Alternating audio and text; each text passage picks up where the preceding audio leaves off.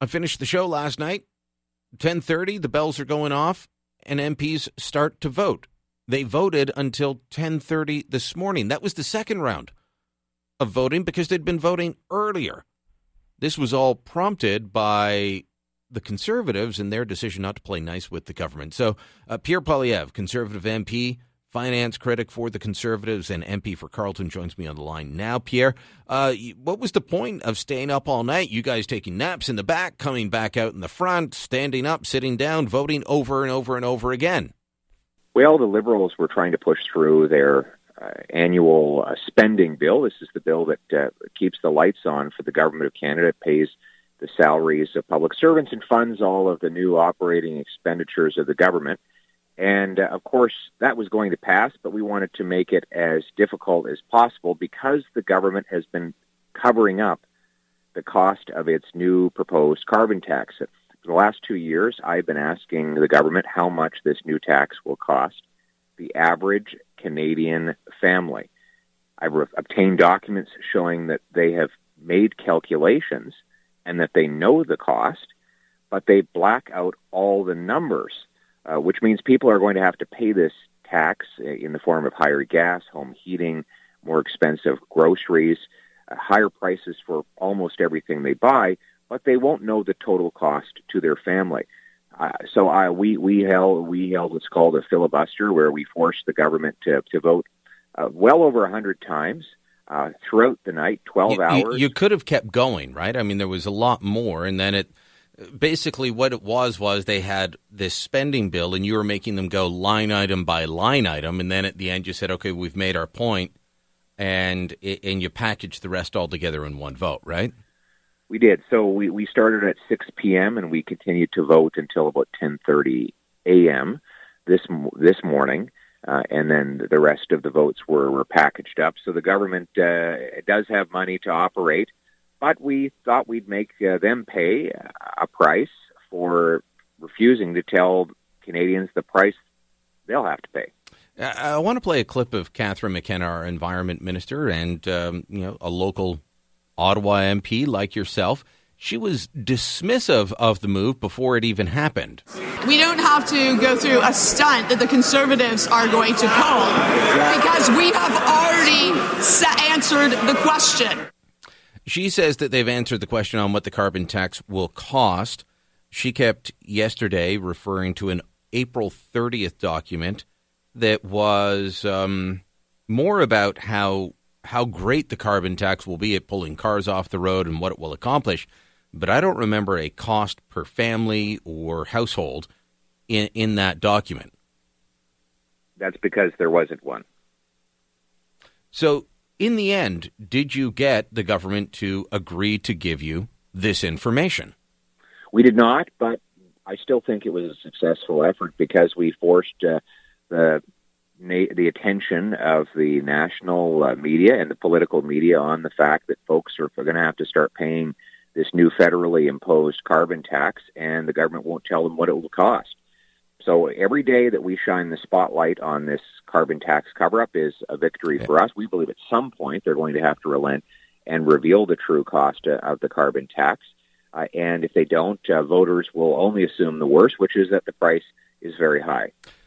Uh, speaking with Pierre Poilievre, a conservative MP for Carleton and the party's finance critic. And Pierre, when you guys were in government, the Liberals claimed that you wouldn't tell the full cost of the F 35 or that you wouldn't tell them the full. Uh, doesn't matter what it was. They would say, You're not telling us the full information.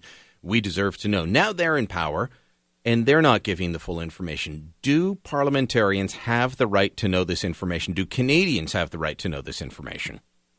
Today is the 803rd anniversary of the Magna Carta, where wherein British subjects forced John King John to the fields of Runnymede to sign uh, the Great Charter. One of uh, the, ba- the basic principles that grew out of it was that the Crown or the government cannot tax what the people have not approved.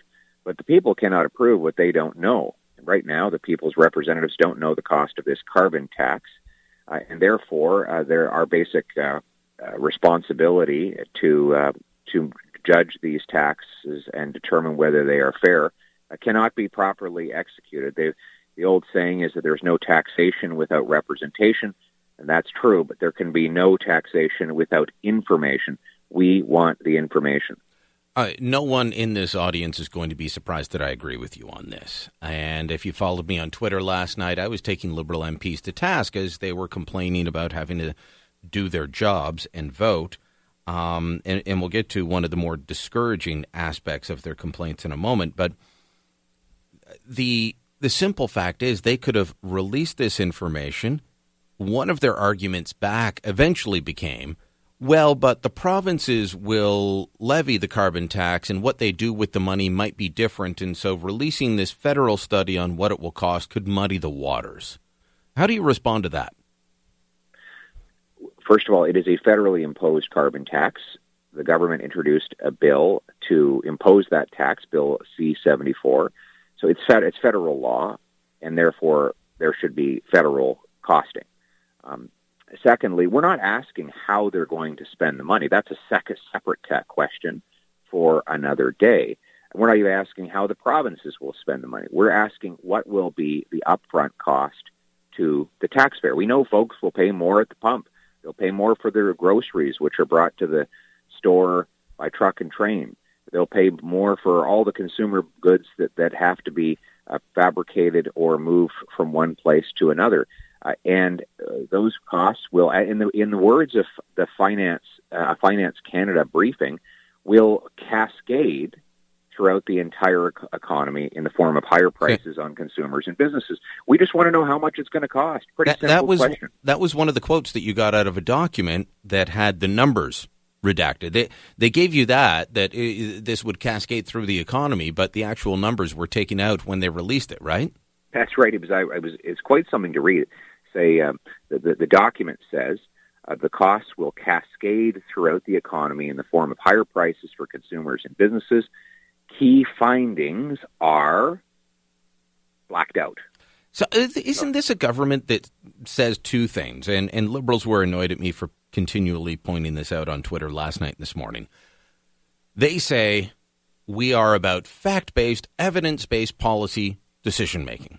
Okay, so that would tell me they've done a study on this if they live up to their own words. Two, they claim that they're the most open and transparent government ever. I know that to be false. You know that to be false. Anyone that's read the Information Commissioner's reports of late knows that to be false, but they still claim it. So they've got the information, they won't release it. They're not even living up to what they claim to be in Parliament on a regular basis. No, and that's right. And uh, imagine imagine you went into a store and the store owner tried to sell you a product but refused to tell you what you would pay for it. He said, "I'll I'll just put it." I, I don't shop in those card. stores, uh, Pierre. I don't make that much money. You have to be really rich to shop in those stores, which maybe tells us something about the carbon tax. That's right, because normally when the store owner won't put the price tag on the product, it's because it's really expensive.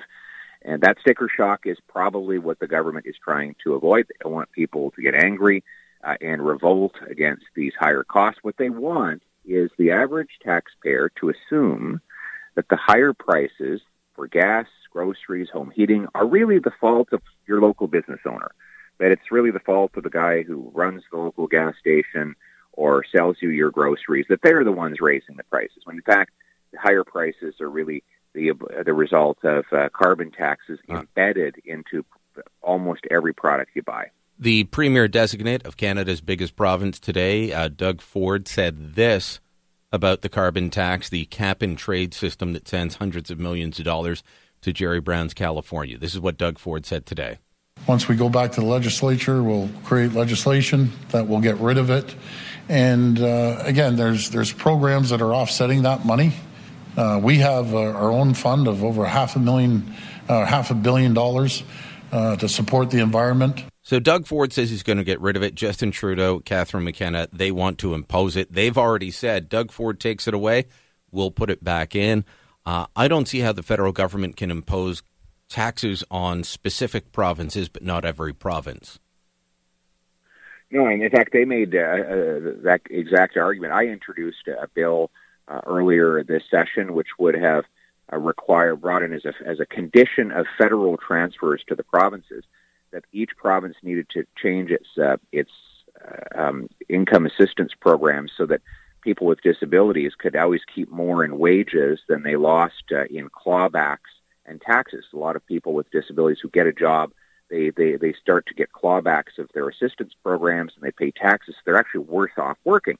I put forward a bill that would uh, require provinces stop punishing people with disabilities for working. And up jumped the government said, "Oh, we could never support that. We'd be interfering in provincial jurisdiction on matters of taxation." So apparently, they they have they won't interfere uh, when it comes to helping people with disabilities have the chance to work and earn a living, but they're happy to interfere when it comes to imposing a tax on Canadians. Uh, Pierre, I'll leave you with this. Um, we all know that the government sets the, the schedule for when votes happen. That you, you and the opposition don't get to do that. Last night, there seemed to be a coordinated effort by Liberal MPs to insinuate that it was you conservatives who there was this insinuation that you're all anti-Muslim because you were forcing votes at the end of Ramadan, holiest time of the year for Muslims and, and and that it was your fault that you were keeping these MPs from being at festivities and so on, and and and and, and that it's because you would do this to Muslims and nobody else. And I found that really, really below the belt. You represent a, an area that uh, also has an, or have represented areas with large Muslim populations. I don't know what with the, the redistribution it, it is now. How did you feel seeing Liberal MPs put that out in, in unison and lockstep, uh, maybe on orders from Gerry Butts? Well, I was disappointed but not surprised. Uh, whenever the this government gets into trouble, it starts to play divisive racial politics. Um, you know, when the whole world erupted in laughter at Justin Trudeau after he uh, told this young woman that she had she could no longer say the word mankind, she had to say people kind. Gerald Butts top advisor to Justin Trudeau, went out and said, well, that whole reaction against the prime minister was orchestrated by, in his words, and I quote, Nazis. Uh, when um, uh, Lisa Raitt criticized uh, the very unpopular Bill Morneau budget, uh, he turned around and called her a quote, Neanderthal. And then yesterday, when we were tr- merely trying to force the government to admit the cost of its carbon tax, they said, "Oh, you're trying to re- in, your real agenda here is to interrupt a religious holiday." I mean, the reality is the government schedules the votes. Yeah, um, it was it was the uh, liberal House leader that scheduled the vote to happen at that time, and they were angry that we were they were being kept there for so long. There was a simple solution; they could have simply re- re- released the cost of the carbon tax, and we would have let them walk out the door five minutes later.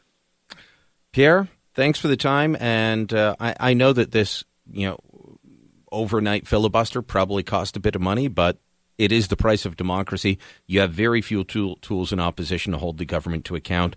And uh, thank you for trying. Hey, listen, we, we have a House of Commons regardless of whether we're in it at nighttime. We might as well get more use out of it. All right. Thanks for the time, Pierre. Pierre Poilievre, Conservative MP for Carleton and the finance critic for the Conservative Party. I'm Brian Lilley. This is Beyond the News. You can drop me a line on what you think of this, Beyond the News at CFRA.com.